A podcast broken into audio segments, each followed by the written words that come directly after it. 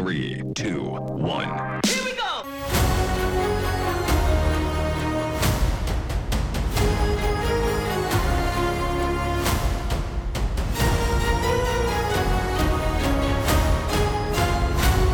Αγαπητοί μας φίλοι, για άλλη μια φορά εδώ κοντά σας. Μείναμε λίγο πίσω την προηγούμενη εβδομάδα λόγω ανηλυμένων υποχρεώσεων. Όμως εδώ, μετά το όμορφο τουρνουά που παίξαμε και χαρήκαμε και ευχαριστηθήκαμε, τώρα πλέον πάμε κατευθείαν να γιορτάσουμε τη γέννηση του Χριστού, του Χριστού μας.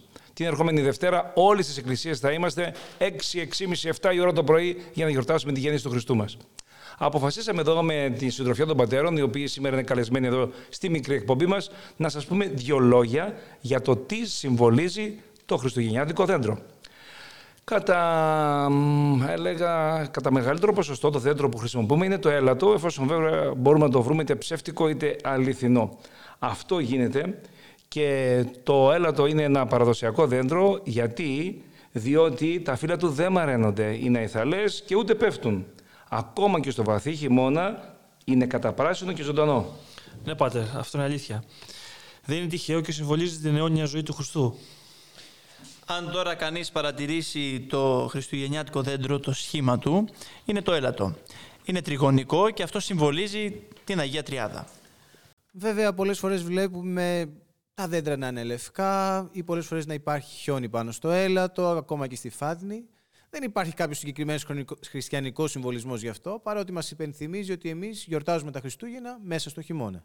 Τώρα τα στολίδια επάνω στο χριστουγεννιάτικο δέντρο συμβολίζουν και αυτά διάφορα σχετικά με τη γέννηση του Χριστού. Όπως για παράδειγμα τα λαμπάκια τα οποία τοποθετούμε, συμβολίζουν ότι το, ο Χριστός είναι το φως της ζωής. Αντίστοιχα, στην κορυφή του βάζουμε ένα αστέρι που συμβολίζει το φωτεινό άστρο της Ανατολής, που οδήγησε τους τρεις μάγους στη Βιθλέμ.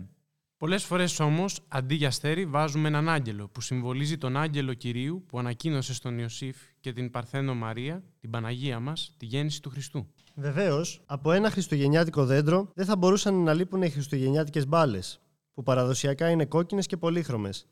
Οι κόκκινες συμβολίζουν τη θυσία του σωτήρα μας, ενώ οι πολύχρωμες συμβολίζουν τις αρετές που θα έπρεπε να έχουμε εμείς χριστιανοί. Και οι γυρλάντες που βάζουμε συμβολίζουν το χαρμόσυνο και χαρούμενο της γέννησης του Χριστού μας. Τα ζαχαρωτά σε σχήμα μαγκούρας συμβολίζουν τη μαγκούρα που κρατούσε ο βοσκός και κρατάει ο βοσκός όταν βγαίνει στη βοσκή. Για το συγκεκριμένο λοιπόν συμβολίζει τους βοσκούς, οι οποίοι αγραυλούντες, δηλαδή τη νύχτα αγρυπνούσαν και ήταν οι πρώτοι που προσκύνησαν τον Χριστό στη Φάτνη. Πολύ λογικό, πατέρα Βουστίνε, γιατί τα Χριστούγεννα εορτάζουμε το γεγονός της γέννησης του Χριστού μας, που ήρθε στη γη να κάνει τι άλλο βέβαια, να μας φέρει όλους εμάς τον κόσμο στο σωστό δρόμο. Από όλα αυτά όσα είπαμε, τι άλλο καταλαβαίνουμε, ότι το χριστουγεννιάτικο δέντρο μας υπενθυμίζει τη γέννηση του Χριστού, που ο Θεός έγινε άνθρωπος για να γίνει ο άνθρωπος κατά χάριν Θεός.